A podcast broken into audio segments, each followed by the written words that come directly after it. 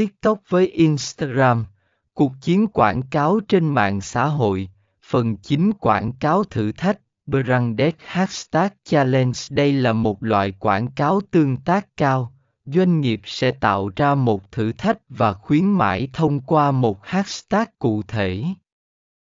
Người dùng sẽ tham gia vào thử thách và tạo nội dung liên quan đến sản phẩm hoặc dịch vụ.